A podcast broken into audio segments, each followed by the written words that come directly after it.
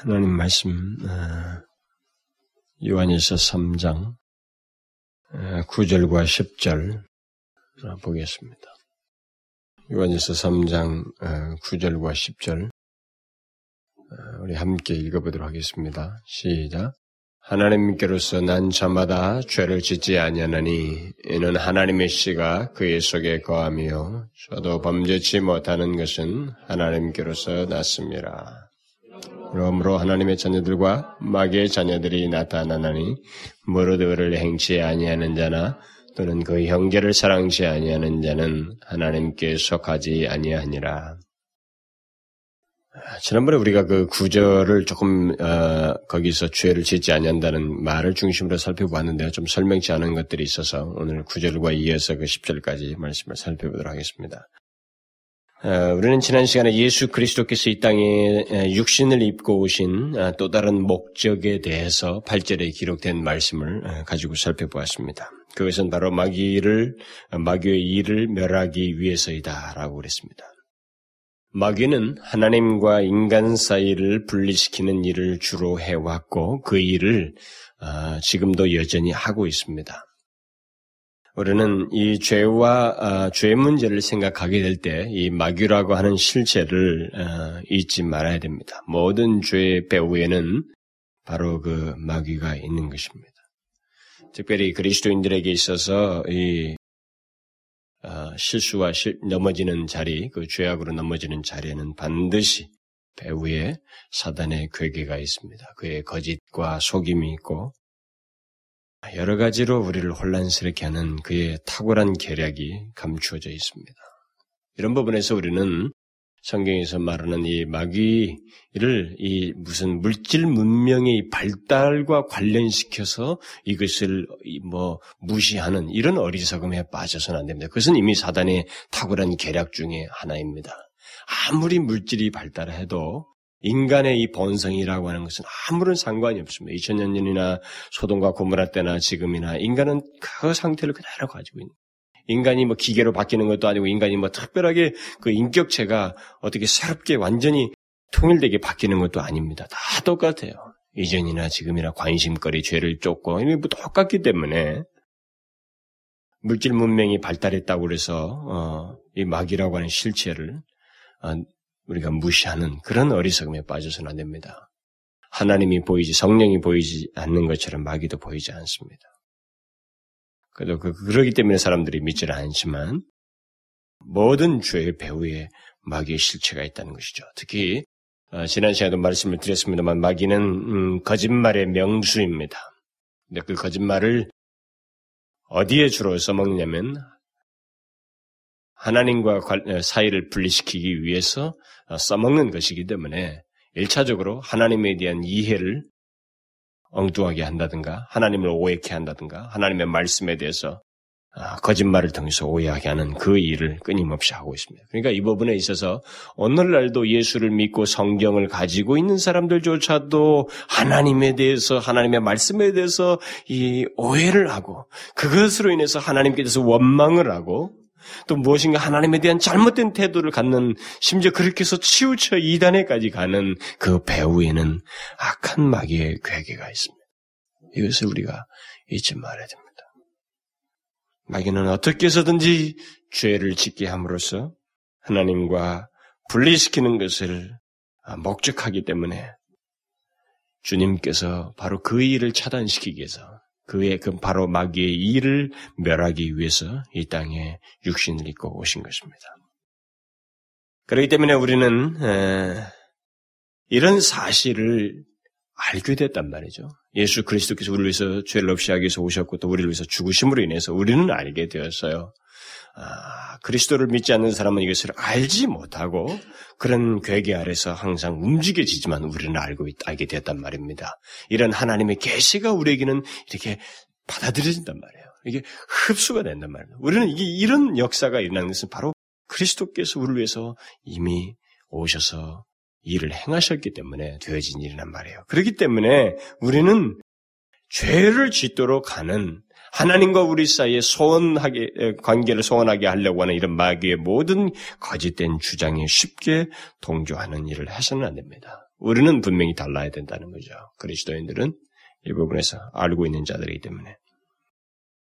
그래서 우리는 특별히 죄라고 하는 죄가 될 수 있다라고 하는 것, 이게 죄라고 하는 것에 대해서 우리가 하나님의 지를 통해서 우리 안에 있는 성령의 도우심을 따라서 분별케 하고 깨닫게 하시는 그분의 그 어, 인도하심에 따라서 죄로 분별하는 것에 대해 죄로 분별될 때 이 죄의 배후에 이것을 통해서 나를 넘어뜨려는 배후에 사단이 있다는 것은 사실이 잊지 말고 그것을 물리쳐야 됩니다. 마귀의 거짓에 빠져서 죄에 습관적으로 만일 짓게 된다면 그런 사람이 있다면 그가 교회를 다니고 있지만 그 사람은 어떤 식으로 변명을 할지 모르지만 성경은 분명하게 요한일서의 3장에서 말을 하고 있습니다. 그는 마귀에게 속했다는 거죠. 만일 그 사람이 어떤 이유를 대서든 결국 죄를 습관적으로 짓게 된다면 그것이 마귀의 거짓이든 뭐 어떤 유혹이든 좋습니다. 그가 죄를 습관적으로 짓는다면 그 사람은 변명을 할 수가 없다. 마귀에게 속해 있다는 것을 말해준다라고 사도 요한이 말을 해주고 있어요. 그러니까 마귀에게 속하지 않고 오히려 하나님께로서 난 사람은 정반대의 입장을 반드시 취한다라는 것이었습니다. 결국 뭐예요? 죄를 짓지 아니한다. 아니, 죄를 지을 수 없다. 그 구절에서 말하는, 구절에서 범죄치 못하는 것은 이 말은 할 수 없다라는 말이란 말이에요. 그 헬란 말이. 그러니까 범죄를, 죄를 지을 수 없다. 이런 식이에요. 그러니까 결국 이 말이 그러면 이미 제가 6절을 설명할 때 이 말을 충분히 설명을 했습니다. 그러나 이제 어 9절에 조금 지난번에 설명치 못한 것을 마저 설명하기 위해서 다시 조금 언급을 하면은 여기서 죄를 지을 수 없다라고 이렇게 말한 것은 예수를 믿는 사람, 그리스도인들이 죄를 짓는 것이 불가능하다라는 것이 아니라 죄를 습관적으로 지을 수 없다는 것이다라고 말을 했습니다. 그 시제를 통해서 말을 하고 있다고 그랬어요. 여기서 다시 다른 말로 말하면 하나님께로서 난 자가 죄를 지을 수 없다는 것은 죄를 짓는 것이 불가능하다는 것이 아니라 죄를 짓는 것을 이렇게 쉽게 자주 반복적으로 용납하는 것이 불가능하다라는 것입니다. 그것을 우리가 잘 기억해야 돼요. 죄를 짓는 것을 용납하는 것이 불가능하다라는 겁니다. 하나님께서 난 자는 여러분 이게 무슨 말인지 잘 아셔야 됩니다. 어, 사도 요한이 저는 이 3장에서 이것을 굉장히 반복적으로 강조해주고 있기 때문에 그것은 어, 그 당시에서 보았던 것이고 오고 오는 세대 속에서 이것이 절실하게 필요로 하기 때문에 나는 우리에게 계시를 주셨다고 믿어요. 마귀에게 속한 자는 죄를 짓는 것을 쉽게 용납합니다. 자 보십시다. 이게 하나의 나눔이 된다는 거예요. 그러나 하나님께서 난 자는 죄를 짓는 것을 쉽게 용납하지 않는다는 것입니다. 그러니까 하나님께서 난 자는 반복적인 죄를 쉽게 용납할 수가 없다. 어떻게? 어떻게 하나님께서 난 자가 하나의 처음 행동이 아니라 하나의 성격으로서 죄를 지을 수 있겠는가? 어떻게 하나의 굳어진 습관으로서 죄를 지을 수 있겠는가? 그것은 불가능하다. 그것은 있을 수가 없다. 그렇게 할 수가 없다. 이것이 사도관의 적인 말을 하는 것입니다. 그러면 무엇 때문에 그렇게 죄를 습관적으로 짓는 것이 불가능하다는 것인가? 그것에 대해서 이제 구절에서 어, 사도 요한은 덧붙이고 있습니다. 그것을 제가 구절을 지난번 살필 때는 말을 하지 않았어요. 구체적으로 오늘을 좀 덧붙이려고 합니다. 이렇게 말합니다. 이는 하나님의 씨가 그의 속에 거함이요. 또 그도 하나님께로서 났습니다. 이 두 진술을 통해서 그 이유를 말하고 있습니다. 이 두 진술은 서로 연관되어 있는 말씀입니다. 요한은 하나님의 씨가 그의 속에 거하기 때문에 죄를 습관적으로 짓는 것이 불가능하다라고 말하고 있습니다. 하나님의 씨가 무엇인가가 이제 우리가 의문이 될 수 있습니다. 하나님의 씨가 무엇인가? 그리스도인, 그리스도인 안에 거하는 이 하나님의 씨가 무엇인가? 그것 때문에 그 씨가 거하기 때문에 죄를 습관적으로 짓는 것이 불가능하다 이렇게 말을 하고 있는데 이게 무엇인가? 이 하나님의 씨에 대해서는 여러 가지 견해와 해석이 있습니다. 때로는 저는 이렇게 어, 강의를 하다가 이게 제가 이게 설교집들을 가끔 보게 되면 강의집을 강의 같은 거 하는 거 보게 되면 이렇게 큰 문단을 가지고 1절부터 한 6절까지 이렇게 묶어서 어, 강의를 하는 사람들 이렇게 있어요. 근데 그렇게 할 때는 조금 힘들다 싶은 것은 싹 그 말을 하자고 넘어가면 돼요. 그게 오히려 한데 꼭 설명 이게 상세하게 하다 보면 설명을 부득불 해야 되거든요. 근데 그것이 저한테는 참 힘들어요. 왜냐면은 그것을 설명하느라 보면 너무 그 내용 자체를 설명하는 데 치우치고 정작 그 그것을 통해서 전해야 할 더 궁극적인 메시지 같은 것이 잠시 제게서 놓쳐져 버릴 때가 많이 있기 때문에 사실 아쉬움이 있는데 그래도 불가피하게 설명해야 된단 말이에요. 근데 여기에 대해서는 어, 의견이 분분하지만 대표적으로는 세 가지예요. 근데 그것은 다 복음적인 차원에서 세 가지인데 그것은 다 설득력이 있는 것입니다. 하나는 여기 하나님의 씨라고 하는 것은 복음의 말씀이라고 하는 것입니다. 복음의 말씀이다. 다 성경의 근거를 하고 여러 주장을 다 하고 있어요. 또 다른 하나는 성령이다라고 주장을 하는 것입니다. 그리고 또 다른 하나 마지막으로는 하나님의 성품이다라고 뭐 신의 성품에 참여한 자가 있다 그런 말씀이 있잖아요. 이렇게 해석하는 겁니다. 각 주장마다 성경의 관련 구절을 가지고 제시를 하고 있기 때문에 대단히 설득력이 있습니다. 그러나 우리가 여기서 지금 어, 중요시해야 될 것은 요한이 이 문맥 속에서 계속 의도해온 것이 무엇인가라는 겁니다. 그것이 이 단어를 이해하는데 아주 중요한 키가 된다고 믿습니다. 문맥 속에서 요한이 의도하고 있는 것이 뭡니까? 요한은 지금 죄를 짓는 문제, 곧 의로운 삶의 문제를 얘기하고 있습니다. 그러니까 죄를 짓는 문제를 얘기하면서 결국 의로운 삶의 문제를 얘기하고 있습니다. 성결한 삶에 대해서 얘기하고 있어요. 그런 가운데서 죄를 짓도록 아, 짓지 않도록 하는 근거를 지금 이 본문에서 말을 하고 있습니다. 그러면 그 근거가 무엇이냐?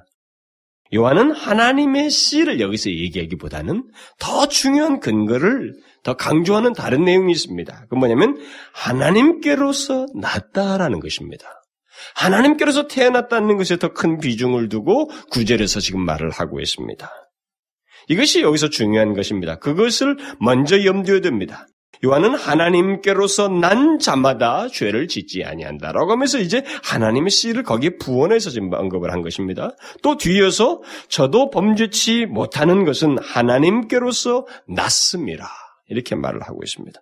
하나님께서 난 사람에게 있는 하나님의 씨가 무엇이든 뭐 이것이 아까도 말한 세 가지 어떤 내용이든 간에 하나님께로서 난, 난 사람에게는 이 하나님의 씨보다 더 중요한 것은 결국 결국 여기서 중요한 것은 하나님의 초전적인 역사에 의해서 다시 태어났다는 사실입니다. 그러니까 하나님께서 난 사람 안에 하나님의 씨라고 하는 이게 무, 무엇을 말하든 지금 더 중요한 것은 뭐냐면 하나님의 초자연적인 역사에 의해서 다시 태어났다는 것입니다. 바로 그 사람이 죄를 습관적으로 짓지 않는다는 것입니다. 어떤 기능적인 것이 하나 있어서 그것이 죄를 짓지 못하도록 하는 게 아니라 태어난 사람이라 난 자마다 이렇게 말하고 있어요. 그 태어났다는 것을 지금 말하고 있어요. 이게 더 강조점이 있습니다. 그것을 염두에 두 지금 죄를 짓지 않는 문제를 이해하고 있기 때문에 하나님께서 태어난 사람, 다시 태어난 것, 그 사람을 더 지금 강조를 하고 있습니다. 바로 그런 문맥의 강조점에 따라서 하나님의 씨를 우리가 생각해 보게, 볼 수가 있겠죠. 그렇다면 하나님께서 태어난 사람, 곧 거듭난 사람에게 주어진 하나님의 씨는 무엇이겠는가? 이것은 우리가 성경에서 지금까지 어, 신학적으로도 그 교리적으로 그 모든 문맥 속에서 강조하는 그 한 가지 사실을 말한다고 하는 것이 더 쉽게 어, 이 어, 여기서 답을 얻을 수 있을 것 같습니다. 그 뭐예요? 거듭난 사람에게 가장 먼저 생기는 게 뭐? 그 안들에게 일종의 씨앗과 같은 어떤 한 것이 심겨졌다는 말을 우리가 흔히 하게 됩니다. 그게 뭐예요? 보통 그게 뭐라고 말? 그걸 성령이라고 말합니까? 아닙니다. 거듭나게 하는데 성령께서 하시지만 이미 성령으로 거듭난 사람에게 심겨진 일종의 씨와 같은 것, 그들 안에 있게 되는 씨는 주로 무엇을 말합니까? 성경에서 그것은 하나님의 말씀이라든가 성령이 아니라 새로운 본성을 얘기하는 겁니다. 곧 하나님의 본성이 거듭난 사람에게 심겨지는 그들에게 주어지게 된다는 거죠. 지금은 여기 하나님의 씨는 그런 문맥에서 보면 새로운 본성이라는 것이 가장 설득력이 있습니다. 하나님의 본성이라는 거죠. 거듭날 때 사람은 새로운 본성을 갖게 됩니다. 그 새로운 본성을 따라서 거듭난 사람은 소위 그 인생 속에서 전혀 없었던 일이 하나 생기는데 뭐냐면 거룩을 구하게 됩니다. 이것이 바로 거룩에 대한 열망, 거룩을 향하는 방향이 설정이 되어서 그쪽으로 나아가는 일이 생기게 되는 겁니다. 바로 이 과정에서 죄에 대해서 혐오하고 죄를 싫어하고 죄를 거역하는 일이 소위 인간에게 생기는 거예요. 이것이 있지 않고는 어느 인간에도 생기지 않습니다. 죄를 바르게 분별해서 거역하고 그것을 대항하고 혐오하는 이런 분별과 실제적인 역사는 일어나지 않아요. 결국 거듭난 그리스도인이 새로운 본성에 의해서 거룩을 추구할 때 죄를 거스르게 되고 죄를 습관적으로 지울 수 없게 된다는 것입니다. 결국 요한은 하나님께로서 난 각 사람 안에 하나님의 씨가 내주하여 영향력을 발휘하기 때문에 하나님의 본성이 어떻게 이런 역사하기 때문에 하나님께로서 난 사람이 계속 범죄한다는 것은 불가능하다. 이렇게 지금 말을 하고 있는 것입니다. 불가능하다. 굉장히 확신에 찬 말을 하고 있는 것입니다. 만일 어떤 사람이 죄를 지속적으로 범한다면 그 사람은 거듭나지 않은 것이지 거듭난 사람에게 있어서 그 새로운 본성은 죄를 계속적으로 범할 수가 없다. 거듭날 때 주어진 하나님의 본성은 죄와 반대되는 성향을 강력하게 드러내기 때문에 거듭난 사람은 하나님께서 난 사람은 죄를 지속적으로 지을 수가 없다는 것입니다. 더욱이 여기서 요한이 하나님의 씨라는 용어를 썼다는 것을 감안해 볼 때 씨라는 단어를 썼단 말이에요. 그러니까 거듭난 자에게 있는 하나님의 본성, 곧 죄를 혐오하고 습관적으로 죄를 짓지 못하도록 하는 그 영향력은 결국 뭐예요? 점진성을 띈다는 것을 은근히 시사하는 겁니다. 씨라는 것은 뭡니까? 아직 씨라고 하는 것은 이 씨가 드러날 실체의 가장 시작점인 것입니다.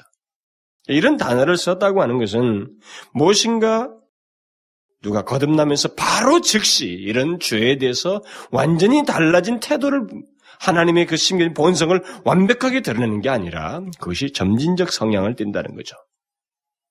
거듭난 사람들에게 주어진 바로 하나님의 씨, 곧 새로운 본성은 계속 죄를 짓지 못하도록 영향력을 갈수록 크게 드러냄으로써 이것을 분명히 온, 나타낸다는 것이 온전한 거룩을 이루게 된다는 것입니다.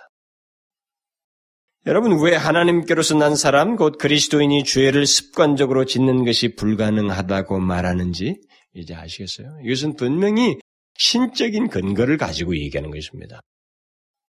그리스도인에게는 인간적인 그리스도인에게는 어떤 인간적인 노력의 차원이 아닌 하나님의 씨, 신적인 어떤 내용과 관련해서 얘기하고 있어요. 하나님의 씨가 거하기 때문이다. 새롭게 태어난 자에게 하나님의 씨, 곧 하나님의 본성이 있어서 그것을, 그것을 점진적으로 더욱 크게 나타내기 때문에 어, 우리가 죄를 습관적으로 지울 수가 없다. 이렇게 말을 하고 있는 것입니다. 처음 거듭났을 때는 죄를 짓는 것에 분별을 하거나 또 반대를 하는 것이 좀 더디죠. 아무래도 더뎌요. 그러나 씨가 자라면서 그 생명력을 크게 나타내듯이 그리스도인의 세월이 지나면서 하나님과 교제를 더욱 해나가면서 하나님의 본성을 더욱 크게 드러낸다는 거죠. 그래서 죄를 습관적으로 지을 수 없는 것은 물론이고 주님께서 하셨던 말씀 내가 거룩하니 너희도 거룩하라는 내가 온전한 것처럼 너희도 온전하라는 이 말씀이 그에게 아주 중대한 아니 그리고 자기가 인식하는 게 아니라 그것이 실제적으로 자신 안에서 이루어져 나가는 것을 경험하게 된다는 것이죠. 여러분 이것은 굉장히 중요한 내용이에요.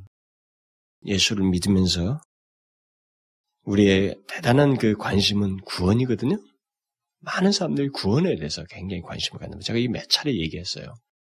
그래서 구원이라고 하는 것을 단회적인 어떤 하나의 사건으로 그리고 그것이 모든 것이 끝인 것처럼 이렇게 생각을 하고 그 다음부터 이런 당연히 자신들에게 감추어진 이 생명, 새로운 본성의 드러남이 점진적으로 드러남에 대해서 알지 못하고 그것과 연관된 내용과 삶이 없는 그런 모습은 좀 이상하다 이 말입니다. 그러니까 성경과 일치가 안 된다는 거죠. 그래서 예수 믿는 사람들이 예수 믿고 처음에 오히려 열심히 다가 갈수록 후퇴하면서 옛날 얘기를 하는 것은 참 이상하다 이 말입니다. 어? 그래서 다 처음에 말이죠. 옛날 간증만 다 한단 말이죠. 어? 예수 믿을 때 나도 처음에는 다 저랬었고 뭐 어쨌다고 하면서 그렇게 말하는데 이게 정말로 넌센스란 말이죠. 그리스도인 안에는 이게 새로운 본성에 의해서 완전히 내 인격이 하나님을 향한 그리고 주의 거룩하심이 내게서 구체적으로 드러나는 일이 반드시 있다라는 것. 지금 이것을 여기서 사도 요한이 강조를 해주고 있어요. 그래서 앞에서도 요한이 말을 하지 않습니까? 그리스도의 깨끗하심 같이 자기를 깨끗게 한다. 그리스도인들은. 또 의를 행하는 자는 그의 의로우심 같이 의롭고 내가 거룩하니 너희도 거룩하라. 나의 온전한 것처럼 너희도 온전하라. 이렇게 말하는데 거의 같은 맥락의 얘기를 지금 하고 있단 말이에요. 깨끗함을 얘기하지만 그리스도의 깨끗하심 같이 의를 의로움을 얘기하지만 그리스도의 의로우심 같이 의롭고 이렇게 얘기하고 있단 말입니다. 그러니까 이런 하나님의 명백한 말씀들이 우리 가운데서 설득력을 발휘하지 못한다는 것이 정말 이상한 신앙 구조로 우리가 돌아가고 있다는 거예요. 그러니까 우리에게 자극적인 거, 많은 그리스도인들이 예배당에서 자극을 받거든요. 일종의 뭐라 할까, 자기가 소위 어, 기, 좋아하고 어, 감동을 받고 어, 무엇인가 더 하나님 앞에 헌신하고 싶어하고 열심을 내고 싶어하는 어떤 자극을 받는데 이 자극제가 이렇게 성경에서 하나님 자신과 닮아져가는 내용과 관련해서가 아니라 뭐가 나에게 잘 될 것이 있다든가, 나에게 축복이 있다든가, 내가 어떻게 어떤 영광스러운 구원을 얻는다든가, 이런 자기 이기적인 것 말이죠. 이런 쪽에서만 우리가 자극을 받고 그것에 따라서 열심을 내고 싶어 하고 헌신하려고 하는 그런 이상한 일이 우리의 신앙의 풍토 속에 있단 말입니다. 그건 틀렸단 말이죠. 원전치가 뭐돼요? 그리스도인은 가장 중요하게 어떤 자기 속에 구심축으로 하나 있는 것이 뭐냐면 그리스도를 닮아간다는 거예요.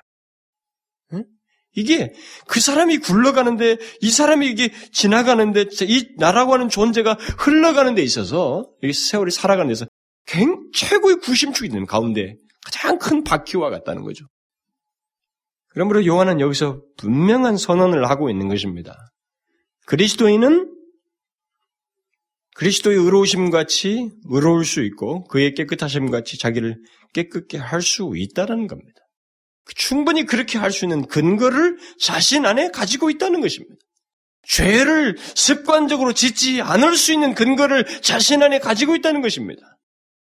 그것은 그가 거듭날 때 하나님께 주신 새로운 본성, 하나님의 본성 때문에 그것이 점진적으로 드러남으로 인해서 그는 죄를 지을 수가 없다라는 것입니다. 이것을 구절에서 어, 사도 요한이 말하고 있습니다. 그 다음 요한은 앞에서 말해온 그 내용을 10절에서 결론적으로 이제 말을 합니다. 그러면서 동시에 뒤이어서 있을 내용의 전조가 될 만한 말씀을 덧붙여주고 있습니다. 그래서 어떤 사람은 구절로 잘라버려요. 그리고 단락을 할 때 10절부터 뒷단락으로 이렇게 나누는 사람도 있어요. 그러나 이 10절은 앞부분에 대한 어, 요약이면서 또 결론이 되고 동시에 그 11절 어, 이하를 연결시켜주는 어떤 내용이 되기도 합니다. 이러므로 하나님의 자녀들과 마귀의 자녀들이 나타나나니 무릇 의를 행치 아니하는 자나 또는 그 형제를 사랑치 아니하는 자는 하나님께 속하지 아니하니라. 먼저 여기 10절에서 요한은 두 종류의 사람들에 대해서 얘기를 하고 있습니다. 곧 하나님의 자녀들과 마귀의 자녀들이라는 그 두 종류의 두 부류의 사람을 얘기하고 있습니다. 이것은 장래에 하나님의 자녀들과 마귀의 자녀들이라고 하는 이 두 부류가 나타날 것이다 라고 말하고 있지 않냐고 현재 이 두 부류의 사람이 나타나 있다라고 말하고 있습니다. 2절에서 이미 3장 2절에서 요한은 우리가 장래에 어떻게 될 것인지에 대해서는 아직 나타나지 않았다. 그래서 장래에 우리가 어떻게 될 것인지 나타나지 않았다. 이렇게 말했어요. 그러나 여기 10절에서는 현재 우리가 어떤 존재인지는 나타나 있다라고 말을 하면서 사람들을 두 부류로 나누고 있습니다. 하나님의 자녀들과 마귀의 자녀들이에요. 사실 이 같은 요한의 논지는 이 같은 요한의 그 말은 굉장히 충격적인 말이에요. 음, 쇼킹한 말이죠. 우리가 듣기에는 이걸 직접 처음 예, 받아 듣는 사람에게는 대단히 그 아주 정말 아주 심지어는 극단적으로 어, 용어처럼 이렇게 들려질 수도 있어요. 야, 현재 인간은 인류는 두 종류의 사람이 나타나 있다. 그 두 종류의 사람은 충분히 가려질 수가 있다. 지금 그렇게 얘기하고 있거든요. 이미 요한은 하나님의 자녀와 아닌 자, 곧 마귀의 자녀들을 구분할 수 있는 시험 기준을 앞에서부터 말을 해왔어요. 그것을 여기 10절에서 다시 요약적으로 지금 말을 해주고 있는 것입니다. 근데 이 세상에는 세 번째 부류라고 하는 것이 존재하지 않는다는 거예요. 오직 하나님의 자녀들과 마귀의 자녀라고 하는 두 부류밖에 없다는 것입니다. 하나님의 자녀 아니면 마귀의 자녀라. 이 말을 달리 표현하면 영적인 의미에서 우리 인간의 부모는 하나님 아니면 마귀라는 거죠. 하나님은 모든 인간의 아버지가 아니라는 것입니다. 또 모든 인간이 다 하나님의 자녀가 아니라는 것입니다. 분명히 구절에서 하나님의 자녀는 하나님께로서 난 자여만 되네요. 하나님께서 난 자가 있어요. 그래서 하나님의 자녀가 되려면 하나님 편에서 말하면 하나님께로서 나야 돼요. 새로 태어나야 되고 인간 편에서 말하면 예수 그리스도를 믿어야 돼요. 그 외 사람들은 모두 마귀의 자녀라는 것입니다. 자, 이 같은 요한의 진술이 얼마나 충격적이에요. 이 세상에는 우리가 볼 때 괜찮아 보이는 사람들이 굉장히 많거든요. 참으로 많습니다. 아, 정말 좋아하고 싶은 사람들, 때로는 많은 사람들이 존경하는 것처럼 참 존경이 가 보이는 사람들, 그리고 또 많은 사람들의 인기와 사랑을 받는 이들도 있어요. 또 이 세상에는 여러, 여러 가지 유익을 주고 어, 공헌을 하는 그런 어, 나름대로 좋아 보이는 사람들이 많이 있습니다. 그러나 요한은 마치 예수님께서 당시 유대인 유대인들을 향해서 너희는 너희 아비 마귀에게서 났도다. 어? 라고 한 것처럼 하나님께로서 난 하나님의 자녀 외에 나머지는 그 사람의 상태가 어떻든 사람들의 평이 어떻든 그 사람은 마귀에게서 난 마귀의 자녀이다. 이렇게 딱 잘라서 말을 하고 있단 말이에요. 이게 얼마나 충격적이에요. 그래서 이 두 부류밖에 없다. 여러분 만일 내가 사랑하는 사람이 또 나와 뗄 수 없는 관계에 있는 사람이 그리스도를 믿고 있지 않다면 그 사람은 마귀에게서 난 마귀의 자녀라는 얘기거든요. 이게 얼마나 거북스럽고 힘든 얘기입니까? 제가 생각하기에는 예수 믿는 많은 사람들이 여기서 지금 요한이 제시하는 이 같은 논지를 잘 안 따릅니다. 이걸 실제적으로 이렇게 신뢰를 안 해요. 믿질 않습니다. 적용을 안 해요. 이 세상에 두 부류밖에 없다는 거예요. 내가 내가 누굴 아무리 사랑하고 어? 나와 뗄 수 없는 관계, 어떤 친족 관계, 가족 관계 있어도 그가 그리스도인이 아니면 마귀에게서 난 마귀의 자녀라고 하는 사실을 사실 그렇게 실감하지 못합니다. 실제로 적용을 안 해요.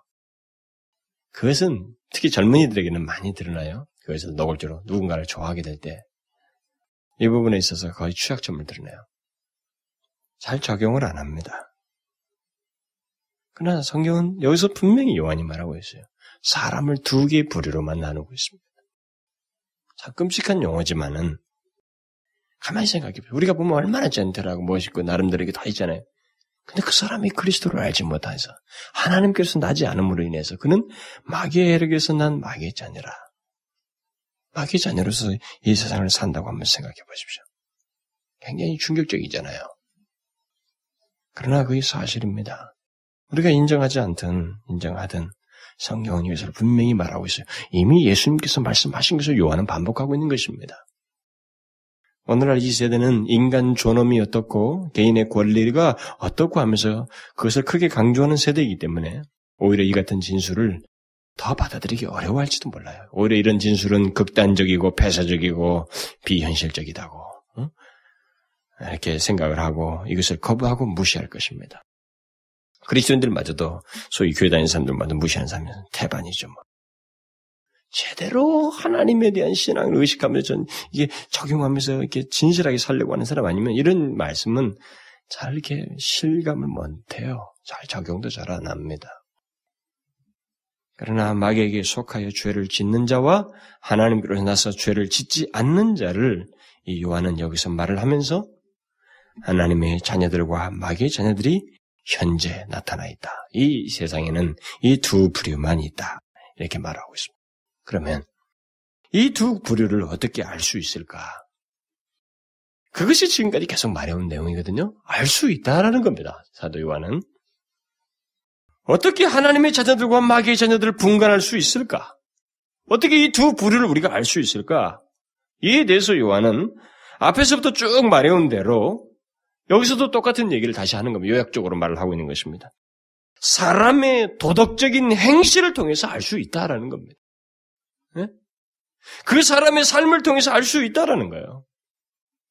이것은 우리가 뭐 누구를 판단하라는 얘기가 아니라 이게 그가 하나님의 자녀인지 마귀의 자인지를 구분케 하는 하나의 중요한 내용으로서 도덕적인 행실이 어, 통해서 알 수가 있다. 이렇게 말을 하고 있는 것입니다.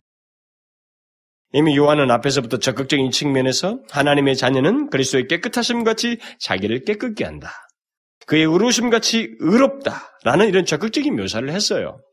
그런데 여기 10절에서는 부정적인 표현을 써가지고 아, 똑같은 논지를 말하는 겁니다. 무릇 의를 행치 않는 자나 그 형제를 사랑하지 아니하는 자는 하나님께 속하지 아니했다. 하나님이 속하지 아니했다는 것. 다시 말하면 마귀에게 속했다는 걸 어떻게 알 수 있는가? 그의 삶에 있어서 그의 존재에 있어서 의를 행치 아니하고 형제를 사랑하지 않고 있다면 그것은 그것이 그에게 반복적인 모습이라면, 그의 실제 모습이라면, 지속적인 삶의 모습이라면, 그는 하나님께 속하지 않은 것의 강력한 증거이다. 마귀에게 속해 있는 것이다. 이렇게 말하고 있는 것입니다. 그러니까 어떤 사람이 삶 속에 의를 행하는 것이 있느냐? 또 그 형제를 사랑하는 것이 있느냐가 그 사람이 하나님의 자녀인지 마귀의 자녀인지를 알게 하는 하나의 시금석이 된다는 거예요. 의를 행치 아니하는 자 또는 형제를 사랑치 아니하는 자는 하나님께 속하지 아니하니라.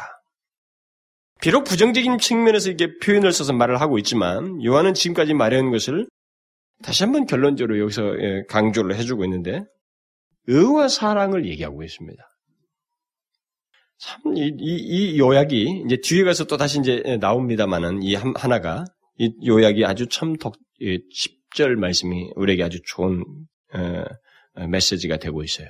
누군가에게 의와 사랑이 없다면 더욱 정확하게 말해서 의와 사랑이 자신의 존재와 삶 속에 나타나지 않는다면 그는 하나님께 속하지 아니한 자이다. 라고 말을 하고 있습니다. 우리는 여기서 요한이 사랑만을 말하고 있지 아니하고 또 의만을 말하고 있지 아니하고 이 두 가지를 함께 말한다는 것을 어, 유념할 필요가 있습니다. 그는 이미 2장 28절 이하에서부터 의로운 삶에 대해서 많이 말을 했습니다. 그리고 11절 이하에서는 그 사랑의 삶에 대해서 이제 말을 할 거예요. 그런데 요한은 바로 이 두 가지를 여기서 함께 말함으로써 이 두 가지가 없다면 하나님께 속한 자가 아니다. 이렇게 말을 하고 있는 것입니다. 그러니까 그런 도덕적인 행실이 있느냐 없느냐에 따라서 하나님의 자녀와 마귀의 자녀를 가늠할 수가 있다. 요한이 여기서 우리가 어떤 부류에 속해 있는지를 알 수 있는 근거는 의와 사랑의 삶이라고 한 것을 사실 적용해서 생각을 해야 돼요.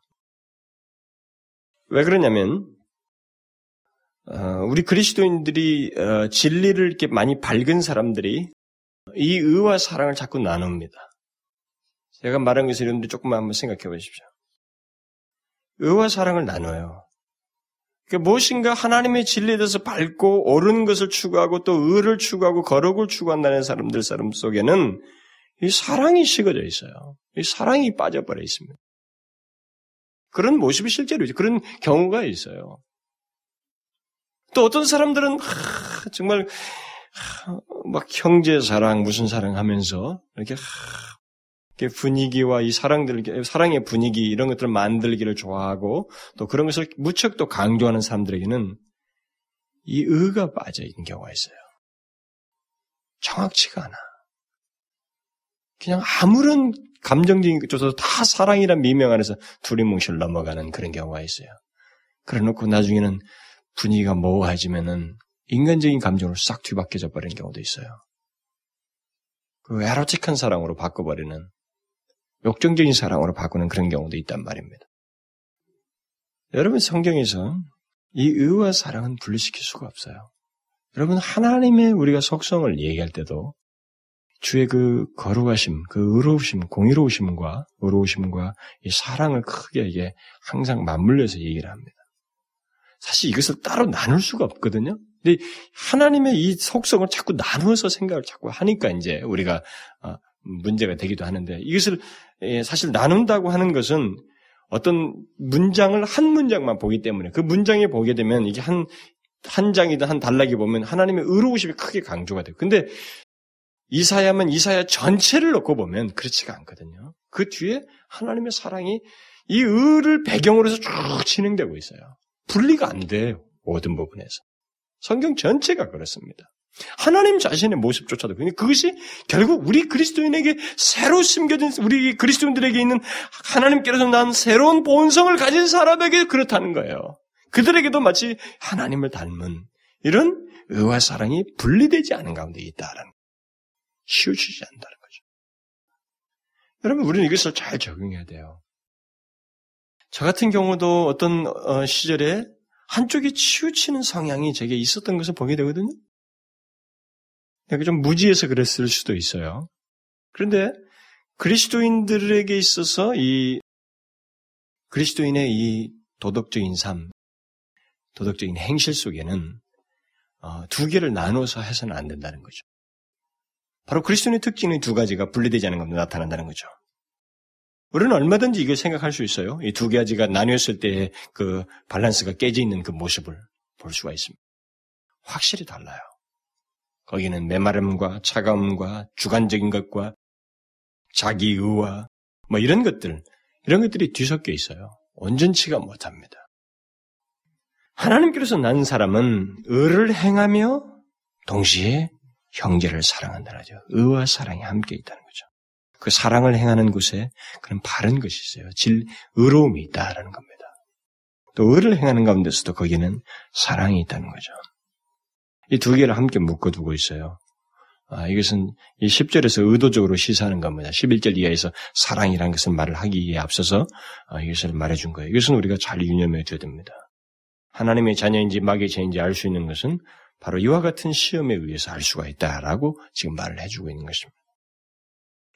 이제 우리는 여기 2장 어, 28절부터 3장 10절까지 이 내용을 잘 염두에 둬야 됩니다. 사실 여기서 쉽게 점프를 할 수 있는 내용들이 있어요. 어, 제가 어, 만약에 이것을 만약 한 달라고 이렇게 나눴다면 무엇을 설교했을까 싶어요. 아마 많은 것을 놓쳤을 겁니다. 너무나도 많은 내용이 있는데 이것을 우리는 잘 염두에 둔다. 이 사도 요한이 여기서 말을 했을 때 그리스도인의 삶을 굉장히 실제적으로 다루고 있다는 겁니다. 하나님의 자녀라고 하는 것은 하나님께로서 난 자, 그리스도인의 삶이라는 것을 굉장히 실제적으로 다루고 있다는 거예요. 그것을 염두에 둔. 그거, 그러기 위해서 이렇게 세밀하게 여러 가지 것들을, 교리들을 함께 맞물려서 얘기를 하고 있다는 거예요. 그래서 제가 벌써 몇 번 점프할 것을 조금 조금씩 설교를 한 겁니다. 이 부분을. 그러니까 여러분들이 그것을 잊지 말아야 돼요. 이 단락에서 그는 도덕적인 시험에 대해서 말을 했습니다. 그가 하나님의 백성인 것에 백성인지를 알 수 있는 그 도덕적인 행실에 대해서 그 행실의 시험에 말을 했어요. 특히 죄 문제를 가운데 두고 그리스도인의 특징적인 삶에, 대, 삶에 대해서 얘기를 했습니다. 아, 그러면서 그는 그리스도께서 육신을 입고 오신 성육신하신 목적이 바로 우리의 죄를 없이 하기 위해서이다. 또 마귀의 일을 멸하기 위해서이다. 라고 말을 했습니다. 자, 이 사실을 앞에다 두고 지금 현재 현재 시제가 있어요. 과거 시제예요. 현재라고 하는 시제는 우리의 인간 시제로 그렇단 말이에요. 제가 현재 여기 있습니다. 그러면서 그는 동시에 미래 시제를 얘기하고 있어요. 그리스도께서 다시 나타나실 때 우리는 그를 보게 될 것이다. 그분 앞에 반드시 서게 된다. 그분 그대로를 보게 될 것이다. 그리고 마침내 그와 같이 될 것이다.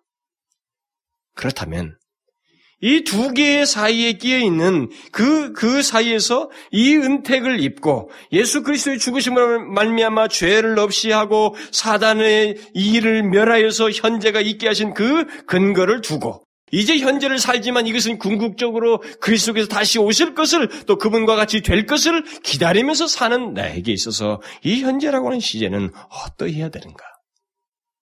여기에서 가장 우리가 긴박하게 직면하는 게 무엇이겠는가? 그것은 죄다라는 거예요.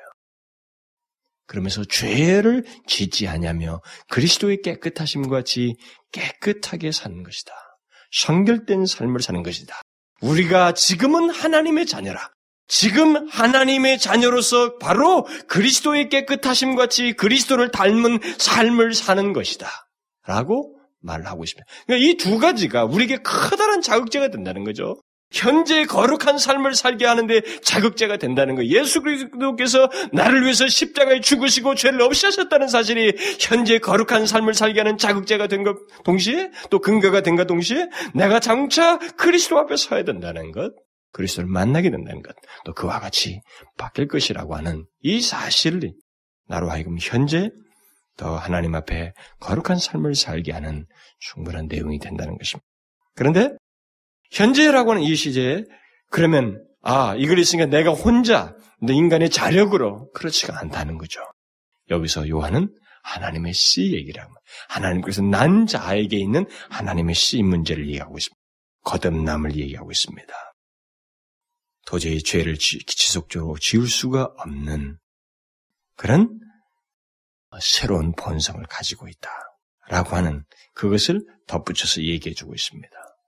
결국 분명한 얘기. 그러니까 여러분들이 우리가 지금 어떤 그리스도인의 삶을 얘기할 때 모호하게 말하지 않고 있다는 것을 염두에 둬야 돼요. 절대 모호하게 말하지 않습니다. 그러니까 대충 여러분들이 참 이 세상을 좀 잘 선하게 사시고 이게 아주 모호하게 그 죄를 몇 번 짓지 않고 이 정도가 아니에요. 아주 정확하게 얘기하고 있다는 것입니다. 이런 사실을 보게 될 때 저는 아, 자꾸 이제 주춤주춤해지는 게 뭐냐면 성경을 구조를 넓게를 못 보겠어요. 이렇게 뭐 구약의 한 사건은 넓게 볼 수 있겠지만 예, 특별히 신약의 이 메시지들은 사건이 아닌 어떤 이런 진술들, 교리들 이런 것들은 길게 볼 수가 없어요. 왜냐하면 너무나도 정확하게 우리에게 어떤 말을 해주기 위해서 상세한 것들을 우리에게 제시해주고 있거든요. 그러니까 죄를 습관적으로 지을 수 없다라고 하는 이것을 얼마나 완벽하게 묘사를 해주는지 몰라요.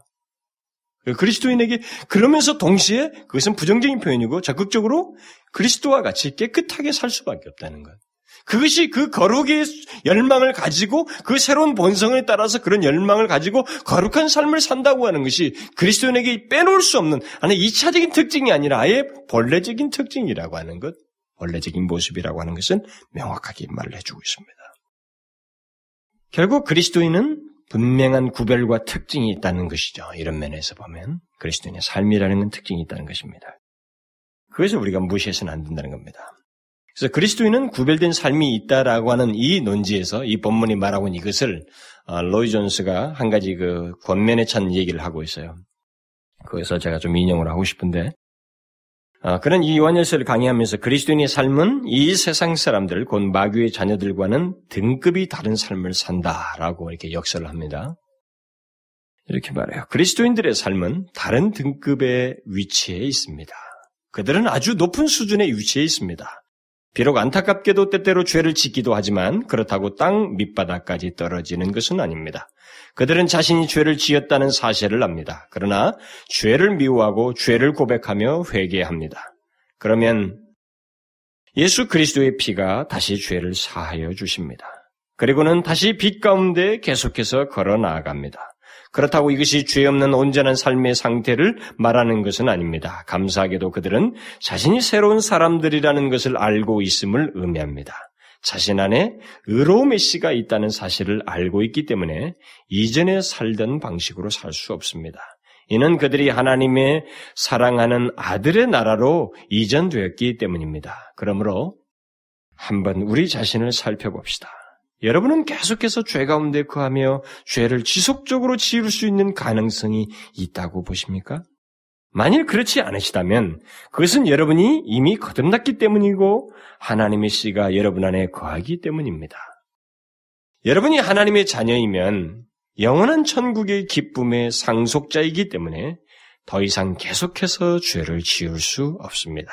그러므로 하나님의 아들 자신조차도 이 땅 위에서 사실 때 그러한 삶을 사시면서 모범을 보이셨듯이 만일 우리가 하나님의 자녀라고 말한다면 우리는 그 사실을 계속해서 증명해야만 하고 의로운 삶을 삶으로써 그것을 확정해야만 할 것입니다.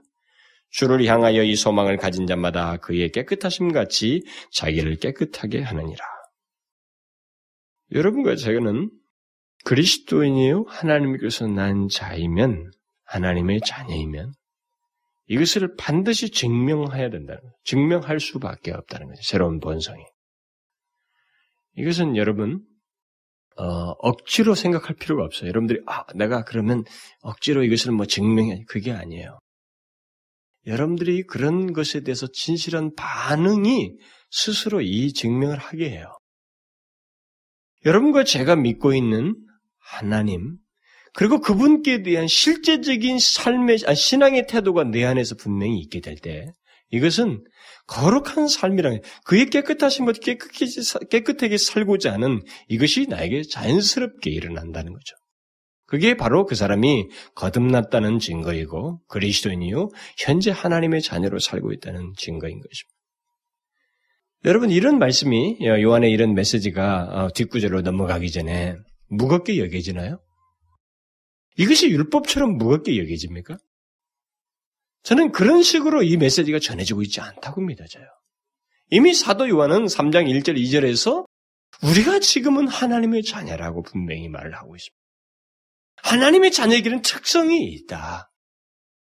그런데 하나님을 믿는다고 하면서 그 영지주자들이 하나님을 믿는다고 하면서 엉뚱한 특성을 강조하고 이런 모습이 없음에도 불구하고 하나님의 자녀라고 하는 것이 있기 때문에 무엇이 하나님의 자녀이고 마귀의 자녀인지를 증명하기 위해서 이와 이와 같은 것을 제시하고 있는 것입니다. 이런 시험 기준들을 제시하고 있어요. 도덕적 삶들, 그런 도덕적인 행실들을 가지고 알 수 있다는 거죠. 자, 여러분 이게 얼마나 중요해요. 그렇게 하고. 결국 존재가 중요한 것만큼 존재에서 드러나오는 삶과 행실이라는 것이 굉장히 중요하다는 것입니다. 이건 분리하면 안 돼요. 분리하면 안 됩니다. 참 우리 교회는 이 부분에서 굉장히 많이 강조한 교회입니다. 어쩌면 우리 한국 교회가 이 흐름을 크게 타고 있기 때문에 뭐 그런 경향도 있겠고 또 본문들이 그렇게 택해서 그렇기도 하겠지만 절대로 아닙니다. 분리시킬 수가 없어요. 그러나 많은 사람이 분리시거든요. 나는 이 분리시키는 작업에 나는 사단의 괴계가 강력하게 있다고 믿습니다. 그리스도인들이 자신이 하나님의 자녀라고 하는 존재에 대한 이해는 있는데 존재 속에서 분리될 수 없이 흘러나와야 할 이런 도덕적인 행실, 그들에게 있어야 할 거룩한 삶은 생각을 의외로 적게 한다는 것입니다. 의외로 한다. 아니라는 것이죠. 반드시 그들에게는 이 의와 사랑, 의를 행하고 형제를 사랑하는 삶, 행실이 있어야 된다. 그러므로 여러분 우리가 이런 진리를 듣고 우리 자신들을 조심스럽게 살펴봐야 돼요. 나는 요한일서를 지금 강의하면서 이런 권면을 여러 차례 했습니다. 여러분들의 귀가 서서히 이제 단단해지고 이 메시지가 똑같은 소리처럼 여겨지고 아마 어떤 감동을 여러분들에게 불러일으키지 못하고 동의를 안 일으킬지 모르겠습니다만은 성경이 우리에게 많이 말하면 많이 말한 것은 그만큼 중요한 거예요. 그리고 우리가 그 부분에 취약점을 가지고 있다는 것입니다. 성경은 우리를 잘 알거든요. 하나님은 우리의 약함을 잘 아시고 계십니다. 저는 최근에 이런 얘기를 들었어요. 어느 교회 목사가 맨날 똑같은 소리 하는 것 같아요. 그래서 그 교회 부임한 목사가 하도 그 유명한 목사님이라고 그래서 설교를 잘 하신다고 그래서 참, 아, 참그 교회 밑에서 배우는 것에 기쁨으로 여기고 그랬는데 자기가 지금까지 막 신학교 때부터 이렇게 설교를 분석해오던 그 습관에 따라 설교를 분석해오는 오래 가면 오래 가더라도 설교가 계속 똑같다는 인상이 들더래요. 패턴도 비슷하고 메시지도 강조점도 거의 똑같은 것이 반복되는 것 같고 조금씩 화제가 다르긴 하지만 결국은 이게 구조가 비슷한 구조로 계속 돌아간다는 거예요. 그래서 자기는 너무 실망이 됐다는 거예요. 근데 실망이 자기만 되고 있지 다른 사람은 실망이 안 되고 있다는 것 때문에 자기가 계속 의문을 던졌다는 거예요. 왜 그러냐면 이 회중들이 와가지고 다, 다 다양하게 다 다양하게 그 말씀이 자기에게 답이 되었다고 너무 은혜가 됐다고 다 각각이 똑같은 얘기를 매주 하더라는 거죠. 매주 비슷해 보이는데 다 다른 사람들이 이번은 이 사람이 저 사람이 저 사람이 다또 어떤 사람은 어제 지난주도 그러면 또 이번 주에서 또 그런 일을 하면서 자기에게는 그것이 해답이 되었다. 라고 말하는 그래서 자기에게서 의문을 가졌다는 겁니다. 무엇이 문제인가? 아, 그럼 내가 지금까지 이 말씀을 다 말씀으로 못 들은 거 아닌가? 자기가 계속 분석만 하고 있었지. 이 말씀을 진실로 자기에게 받아들이지 못한 건 아닌가? 라고 이렇게 수긍을 하게 됐다는 거예요. 그 사람이 저한테 그랬거든요. 주제도 상당히 반복적이다고 그랬어요. 제가 반복을 하기 이전에 요한이 여기서 반복을 많이 하고 있어요. 세 개의 시금석을 아, 시험 기준 앞에서 말을 했잖아요. 그것을 또 다시 얘기해요. 사실 세 개를 또 다시 주에서 다시 얘기하면서 그것을 이제 구체적으로 적용하여서 또 세 가지 시, 시험들을 얘기하고 있습니다. 그렇게 하면서 비슷한 패턴을 반복하고 있어요. 이 말은 무슨 말이에요? 하나님의 백성이라고 하는 하나님의 자녀라고 하는 사람들에게 있어서 이 부분이 없는 하나님의 자녀로서 생각하는 사람들이 있다라는 거예요. 이런 부분에 취약점을 가지고 있다는 것입니다. 이것을 분리해서 생각하는 사람들이 있다라는 거죠. 그래서 여러분과 저는 이 부분에서 잘 생각을 하셔야 돼요. 의를 행하고 사랑을 형제를 사랑하는 모습 이런 것들이 우리의 도덕적인 행실이 이런 삶의 내가 그 하나님의 자녀라고 하는 것에서 맞물려서 거기에 뗄 수 없이 나와야 할 나의 삶이라고 하는 이 행실이라는 것이 반드시 있느냐라는 거예요. 반드시 있느냐.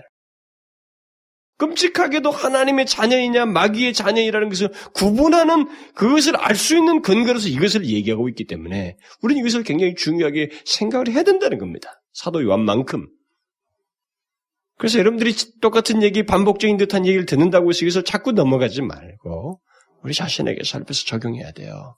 진단해 봐야 됩니다. 아무리 설교를 그럴싸하게 듣고 또 저 같은 사람 아무리 설교를 잘해도 이런 여기서 말한 내용이 내게 없으면 나는 마귀의 자녀가 될 수 있는 거예요. 마귀 자녀라고밖에 달리 말할 수가 없다라는 겁니다. 그런 면에서 엄청나게 심각한 얘기예요. 오늘날 누가 설교자들이 회중들에게 당신들은 만약 이와 같으면 마귀의 자녀입니다라고 말을 할 수 있겠어요? 쉽지 않죠. 그리고 그것을 그런 말 해봐야 나는 아니라고 다 생각을 하죠. 백이면 백 사람이 이 회 중 백 사람한테 다 했는데 백이면 백 사람이 다 자기는 아니고 그것은 다른 사람에 해당된다고 다 생각할 거라 이 말입니다. 우리는 그 단어를 싫어하지만 이 단어가 포함하는 내용은 해당될 수 있는 겁니다. 내가 그 단어가 싫다고 그래서 그것을 거부할 수 있는 게 아니에요. 그 단어가 함축하고 전달하고자 하는 내용이 우리들에게 있을 수 있어요. 이렇게 분리된 모습들을 가지고 있으면 그래서 그의 삶이 이런 것이 도덕적인 행실이었고 죄를 반복적으로 지킨다면 그 사람은 마귀에 속한 자라 이 말입니다. 얼마나 무겁고 정말 죄를 짓는 자에게서는 얼마나 정말 무서운 말씀이에요. 예수를 믿으면서 정말 엉망진창으로 신앙생활하고 죄 짓는 것에 대한 하나도 경각심이 없는 사람에게는 얼마나 충격적인 말이 되겠어요. 그러나 이 경고는 사실 감사한 겁니다. 들을 수만 있다면. 그러므로 여러분, 로이 존스가 마지막에서 말한 것처럼 의로운 삶을 삶으로써 우리가 하나님의 자녀라는 것을 우리는 확증해야 됩니다. 증명해야 돼요. 그것을 불가피하게 드러내야 돼요. 하나님의 자녀라고 한다면 우리는 이 사실을 반드시 이와 같은 모습을 통해서 요한이 제시한 말씀을 통해서 증명해야만 합니다. 증명이 안 되고 있잖아요, 우리가 이 시대. 그러니까 기독교가 이상해지는 거예요. 나는 요즘에 다시 불교가 부흥한다고 믿거든요. 기독교는 꺾였어요, 이미. 불교가 부흥하고 있어요. 제가 옛날에 포교원 얘기 다 했잖아요. 포교는 문제가 아닙니다. 옛날에는요, 아, 뭐, 이게 뭐, 올림픽이든 뭐든지 스포츠에서 이기면, 막, 주로 뭐였어요? 크리스천들이 많이 나왔어요. 뭐, 이제 그들이 막 기도도 하고, 뭐, 그 부모들이 하나님께 기도하고, 뭐 이런 모습, 요즘은 대부분이 불교예요. 어머니가 그 자식을 위해서 뭐, 20년 동안 뭐 절간에서 뭘 했고, 기도를 했고, 이런 얘기가 얼마나 메스껍 많이 타는지 몰라요, 요즘. 뉴스를 보면. 옛날에 무슨 뭐, 이, 이북에 있는 누구를 만났는데 그 어머니가 아들 보기 위해서 무슨, 부산에 무슨 절간에 가서 뭐, 몇십 년을 불공을 들렸다. 그것을 계속 기자가 추적추적 반복, 반복, 반복해요. 얼마나 강력한 메시지 전달이며 전국에다가. 불교가 굉장히 지금 아, 우리 한국에서는 다시 호소를 갖고 있어요. 근데 여러분, 이것은요, 1차적으로 기독교가 무기력하게 되어서 그래 된 겁니다. 세계 종교는 딱 두 가지예요. 기독교와 하나님과 그 외에 이방신입니다. 하나님을 섬기는 것이 약해지면 이방이 득세했어요. 구약을 다 보십시오. 어디든지. 그러나 초대교회를 보십시오. 한, 작은 무리지만 하나님을 믿는 백성이 생기가 있을 때는 이 주변이 다 죽어버렸습니다. 심지어 로마까지 신을 갖다가 무슨 여러 신을 섬기고 로마 황제를 신을 섬기는 이 나라가 확 폭삭 망하잖아요. 이렇게 기독교가 되어버리잖아요. 이런 일이 생겼거든요. 두 가지밖에 없어요. 이 세상은. 기독교가 이렇게 영적으로 무기력해지면 다른 종교가 특수하게 되어 있는 겁니다. 참 안타깝죠. 이런 부분에 대해서는. 너무너무 안타까워요. 그래서 정말로 우리는 조교회를 보고 기도회를 해야 되는데 우리가 다 속아요. 왜냐하면 가시적으로 안정감을 주는 게 너무 많거든요. 교회를 큰 교회가 보이니까. 그리고 사람들이 많이 모이니까 이게 괜찮다고 하는 인식을 우리한테 자꾸 시키는 거예요. 그냥 큰 위기도 아닌데 뭐 그렇게까지 뭐 부흥을 위해서 기도, 하나님의 영광을 위해서 기도할 필요가 없다라고 하는 그 안정감을 확 줘버려요. 이게 다 사단의 트릭인데. 그래서 여러분 성경은 보십시오. 눈에 보이는 것 때문에 하나님 앞에 기도한 사람 별로 없어요. 그 열정적으로 전심을 다해서 또그 부흥을 기도한 사람 별로 없습니다. 눈에 보이는 게 아니라 눈에 보이지 않는 그들의 영적 상태 때문에 하나님의 도움을 구했습니다. 이걸 우리가 좀 알아야 돼요. 나는 자꾸 이제 기독교가 더 꺾이고 꺾이고 하여튼 뭐 가는 곳마다 그런 부정적인 얘기만 들으니까 너무 슬퍼요. 뭐 얼마 전에도 목사들을 만났는데 계속 그런 얘기예요. 김행삼 씨가 무슨 뭐